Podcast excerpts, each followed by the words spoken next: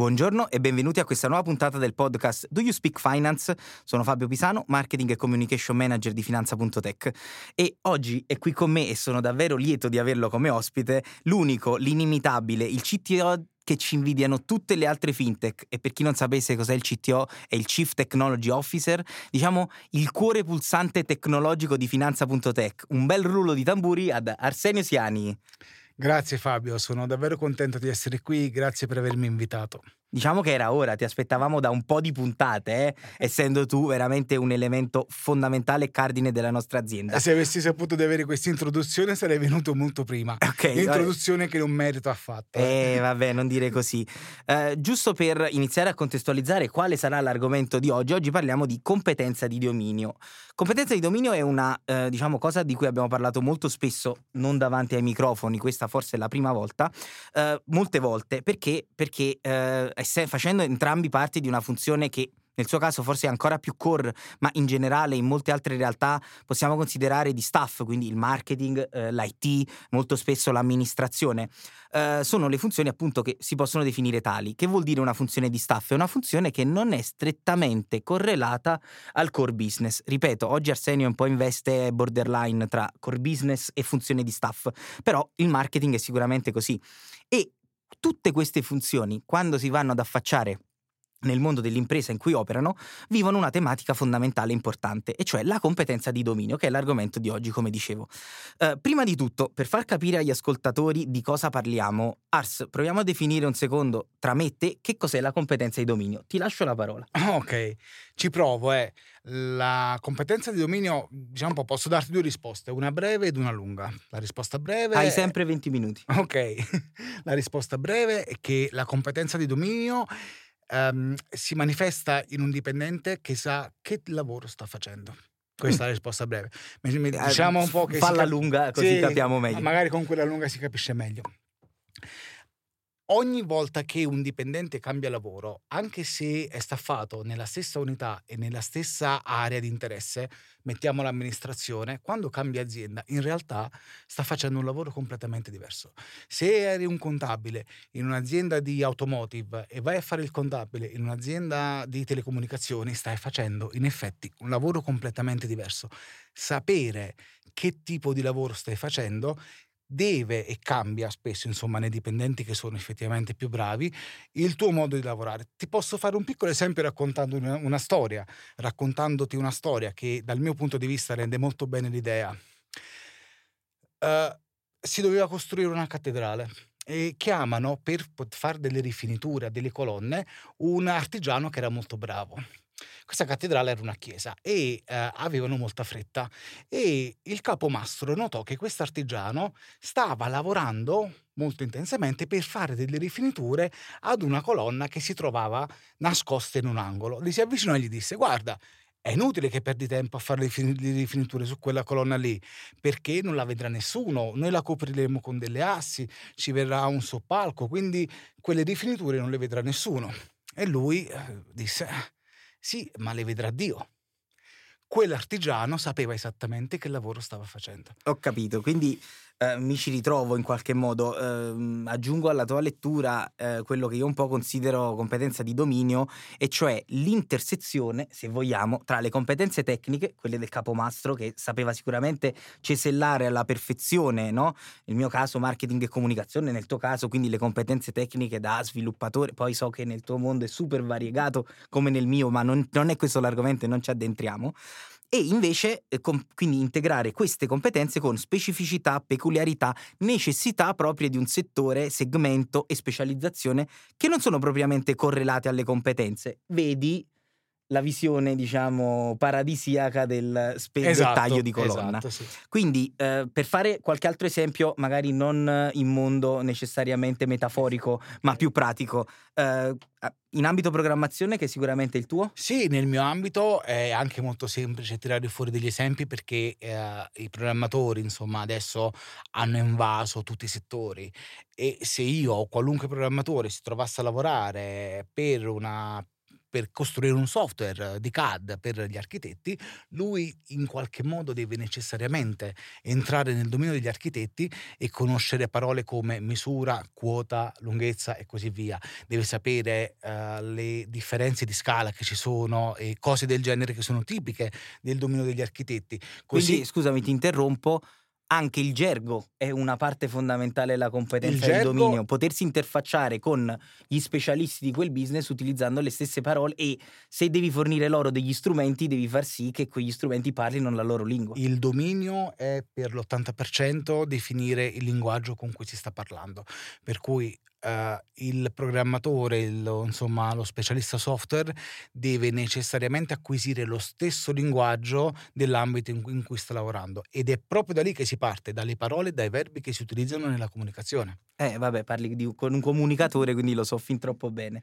Sì, esatto, e vorrei anche sottolineare il fatto che Uh, purtroppo in Italia questa, la possibilità di esprimere uh, in campo tecnologico, insomma nel settore tecnologico, le proprie competenze e poter entrare approfond- in maniera approfondita all'interno di un dominio è davvero una cosa molto rara. In Italia c'è uh, da tanti anni, insomma, tutta l'industria software si regge sui pilastri della consulenza, in cui ragazzi davvero di talento vengono inviati a lavorare tre mesi nel settore dell'automotive, tre mesi nel settore delle tecnologie delle telecomunicazioni, altri tre mesi presso la sede del cliente che magari è una fabbrica di barattoli e un tecnico, magari anche bravo, magari anche di talento, non ha mai la possibilità di approfondire realmente il dominio in cui si trova a lavorare, ma ha il solo scopo, insomma, il solo obiettivo, quello di eseguire quello che gli viene chiesto di fare, perché tra tre mesi, sei mesi, un anno, quello che sarà, andrà via a lavorare per qualche altra cosa.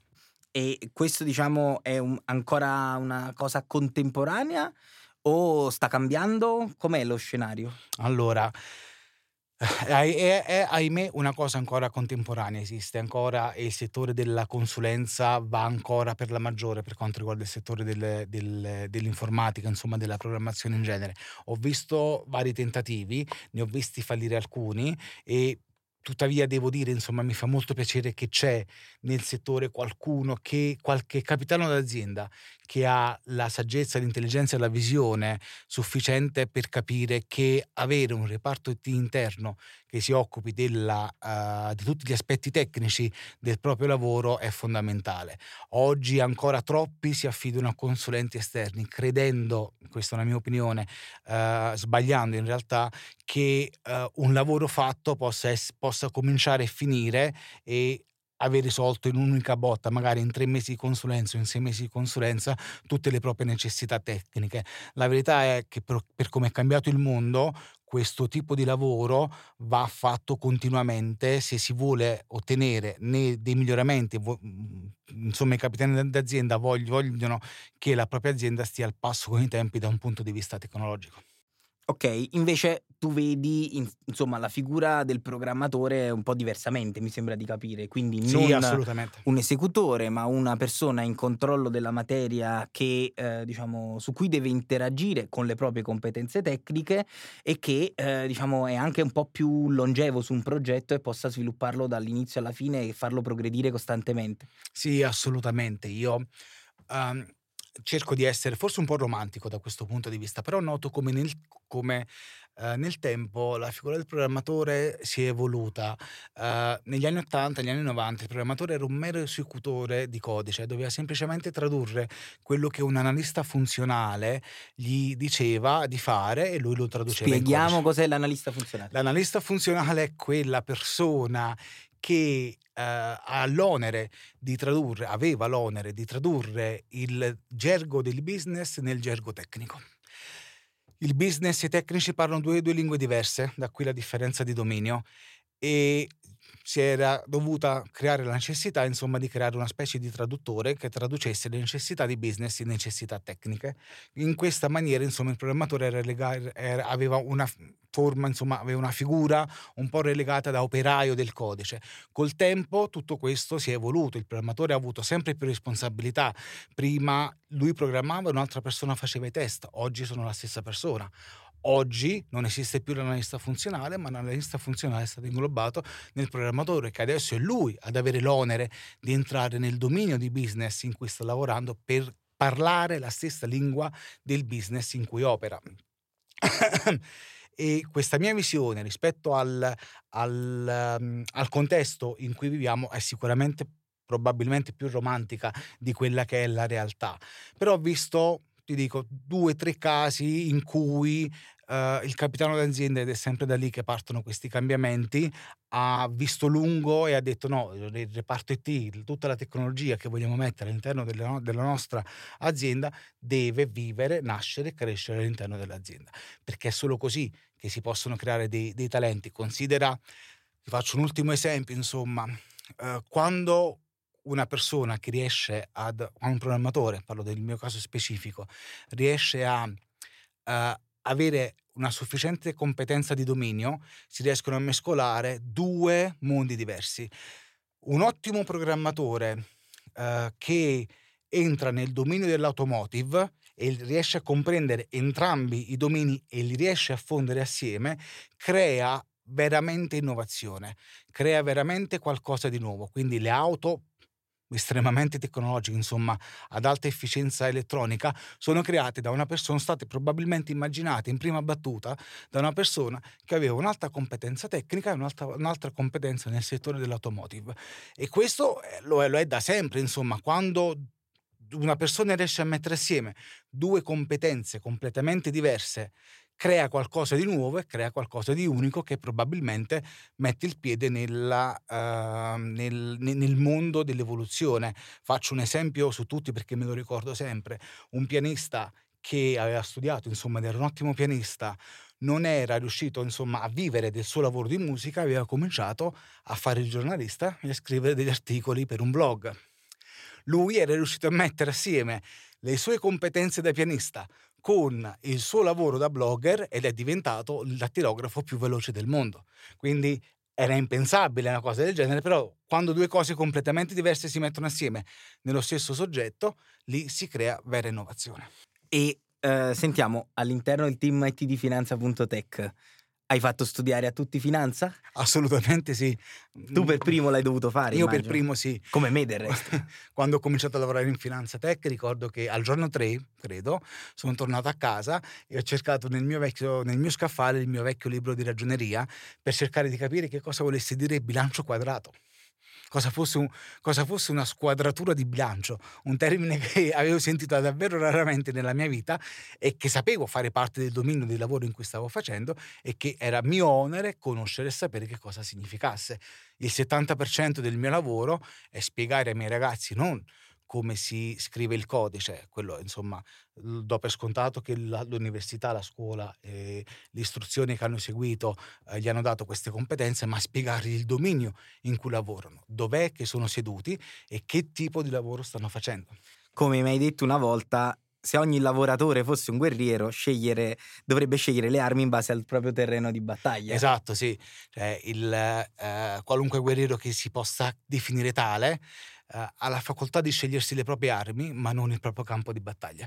Qualunque lavoratore, qualunque dipendente bravo a, bravo a sufficienza può scegliersi i propri strumenti, ma non il dominio del lavoro in cui eh, opera. Questa cosa qui un po' capita e Così come un guerriero è chiamato a essere eccellente su qualunque campo di battaglia, un dipendente, insomma un professionista, è chiamato ad eccellere in qualunque dominio chiamato a lavorare. Approfondendolo e studiandolo. E proprio sulla parola studiandolo ti pongo un'altra domanda, cioè eh, siamo d'accordo, nel senso che hai detto tutte cose che io condivido pienamente, potrei fare tanti esempi anche sul marketing e sulla comunicazione, sul panorama mediatico, quindi sono tutte cose che mi ritrovo, ma il tempo è tiranno. Vorrei invece provare a sviscerare uno dei fattori che potrebbe andare a colmare questo problema. Lo stato di fatto, abbiamo detto, grandi società, consulenza, spesso e volentieri vendite a, no, ad ore uomo, quindi come dire body rental in gergo eh, di, delle figure del programmatore, girano su tanti progetti, non approfondiscono una competenza di dominio, problema per le aziende. Ma pensi che ci possa essere qualche elemento in ambito formativo non necessariamente proprio l'università to cure, eh, ma addirittura dei verticali proprio specializzanti, se vogliamo, che potrebbero forni- fornire, se vogliamo, programmatori in una o più verticali di dominio per migliorare e facilitare magari un inserimento in azienda che potrebbe essere ostico. Cioè, se qualcuno ha studiato informatica, magari di quadrature di bilancio non ne voleva sapere niente. Però poi, quando glielo vai a raccontare come tu fai i tuoi ragazzi e come in generale potrebbero essere sviluppati dei corsi molto molto verticali su un ambito e una competenza di dominio, magari il programmatore lo accetterebbe di buon grado perché non è che deve fare l'università in economia, no? Ma deve conoscere dei fondamentali, un gergo che gli permette di essere un bravo sviluppatore nel dominio del, della finanza, del fintech, che è quello in cui operiamo oggi. Perché non ha funzionato? Fammi qualche esempio, dimmi di più. Allora Fabio, ci provo a farti qualche esempio. Probabilmente l'argomento uh, che si avvicina di più al, um, a, a, a alla cosa che stai puntando tu eh, sono le, i corsi di formazione in azienda, eh, in cui le aziende provano, eh, con molta veemenza, devo dire la verità, a uh, fare dei corsi di formazione ai propri dipendenti per spiegare cosa, su cosa lavorano, qual è il lavoro che eh, sta avvenendo in azienda. E, uh, ed è la cosa, ahimè, più vicina a quello che stai raccontando tu. Uh, in realtà questo è un po' un cane che si morde la coda perché Uh, non, nel momento in cui nasce il corso di formazione su qualcosa, significa che quel qualcosa in qualche modo si è già assestato all'interno del sistema. Uh, ti faccio un esempio: noi in questo, in questo, periodo stiamo vivendo insomma un po' una piccola rivoluzione per quanto riguarda le intelligenze artificiali. Non esiste ancora da nessuna parte un corso di formazione per psicologi delle intelligenze artificiali. Okay? Perché non è ancora diventata una, uh, un fatto, una, una, concretezza, la necessità di avere uno psicologo per l'intelligenza artificiale. Da un lato, meno male, Ars, posso dire un po' col cuore, sono uno pro intelligenza artificiale, se no non lavorerei in questo ambito, in generale eh, come dire, lo vedo sicuramente il futuro. Pensare già che avremo bisogno di umani che curano le macchine stressate dal loro lavoro mi mette un po' l'ansia addosso. Beh, considera no. che già adesso ci sono corsi che insegnano agli umani come rivolgersi alle intelligenze artificiali. Quello, eh, quello, anzi credo che proprio nelle scuole dovrebbe formarsi in modo tale che potessero, diciamo, tutti noi possiamo al massimo usufruire della potenza no, dello strumento. Sono due cose che vedo un po' diverse. Eh, invece, diciamo, torniamo al mondo del fintech, no? Il mondo del fintech, come dici tu, è sicuramente un consolidato. Certo. Eppure, quanti programmatori hai assunto che erano consapevoli e competenti del mondo del fintech? Nessuno. Non è, non è, un male, premessa, tutti quelli in ascolto, anzi mandateci via D'Arsenio che è sempre alla ricerca, ma il, il, discorso è proprio questo, che anche paradossalmente esistono più corsi fintech dedicati a un pubblico finanziario che gli dà dei rudimenti di informatica che non corsi fintech dedicati a un pubblico tecnico che gli danno dei, dei rudimenti, che poi è questa competenza di dominio, stiamo parlando di competenza di dominio base, sì al tecnico programmatore. È vero. È Come vero. mai? C'è una scarsa predisposizione del programmatore all'apprendimento? Anzi, il contrario, direi, è proprio una delle classi, se vogliamo, sì. lavorative più predisposte all'apprendimento perché hanno un ambito in continua evoluzione. Uh, guarda, uh, voglio, voglio citare John Oliver quando ha fatto il suo episodio parlando delle criptovalute. Le criptovalute sono quella cosa che mette insieme tutto quello che non sai dei soldi con tutto quello che non sai dei computer. Bene. il fintech, che è, la, che è, fondamentalmente la stessa cosa, è quello, è quello, tutto quello che non sappiamo dei soldi, di come funzionano i soldi, assieme a tutto quello che non sappiamo di come funzionano i computer. E Uh, per rispondere alla tua domanda, perché ci sono più corsi di formazione, più corsi insomma che spiegano il tecnico ai uh, finanziari piuttosto che la finanza ai tecnici, è probabilmente perché uh, la primavera tecnologica sta avvenendo in questo momento. Un tecnico ha una possibilità di fioritura in tantissimi campi. La finanza, che è sempre stata molto solida, sempre, sempre stata consolidata, insomma, ha avuto uh, anche oggi, insomma, è sempre ha delle cerimonie, dei de, de, de rituali quasi liturgici, um, ha una, una, un tentacolo nuovo, insomma, una via d'uscita nuova che è rara in un conglomerato del genere, mentre invece il tecnico ha molte più possibilità, insomma, di andare, di andare a, a, a, mettere il naso in, nei videogiochi piuttosto che nella finanza, piuttosto che nei gestionali, piuttosto che nell'analisi dati, piuttosto che nelle intelligenze artificiali. La finanza ha un tentacolo nuovo e questo per la finanza è una cosa nuova. Ok, ho capito. Ars, siamo allo scadere. Faccio un macro sommario di tutto quello che ci siamo detti, poi ti rilascio l'ultima parola con una chicca e vediamo se approvi o meno o se Nicola approverà meno.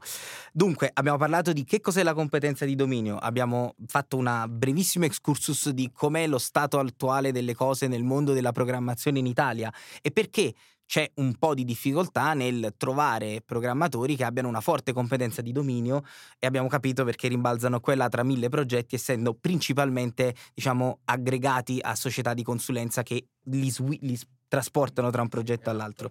Abbiamo visto come potrebbe porsi qualche rimedio, uh, hai parlato di formazione aziendale, ho parlato di corsi specializzanti, ovviamente non necessariamente universitari, magari gli Udemy di turno un domani potrebbero aiutarci ancora di più in questo, in questo segmento, però ad oggi vediamo, come dici giustamente, più corsi che fanno colloquiare i diciamo, i competenti di dominio con i tecnici, anziché i tecnici con i competenti di dominio.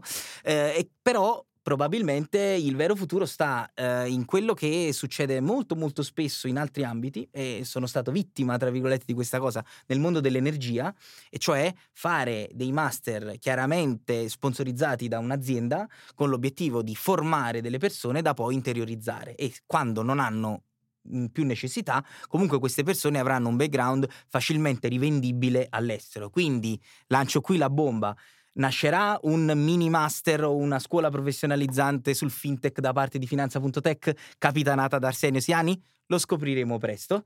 E dimmi cosa ne pensi al volo e poi ci salutiamo. Mi sembra una fantastica idea, decisamente una fantastica idea. Benissimo, allora vi ricordo di seguirci sui nostri social, di seguire Arsenio, di mandare i CV, candidature at finanza.tech, i nostri social finanza.tech, seguire questo podcast e un caro saluto da Fabio e Arsenio. Alla prossima. Ciao.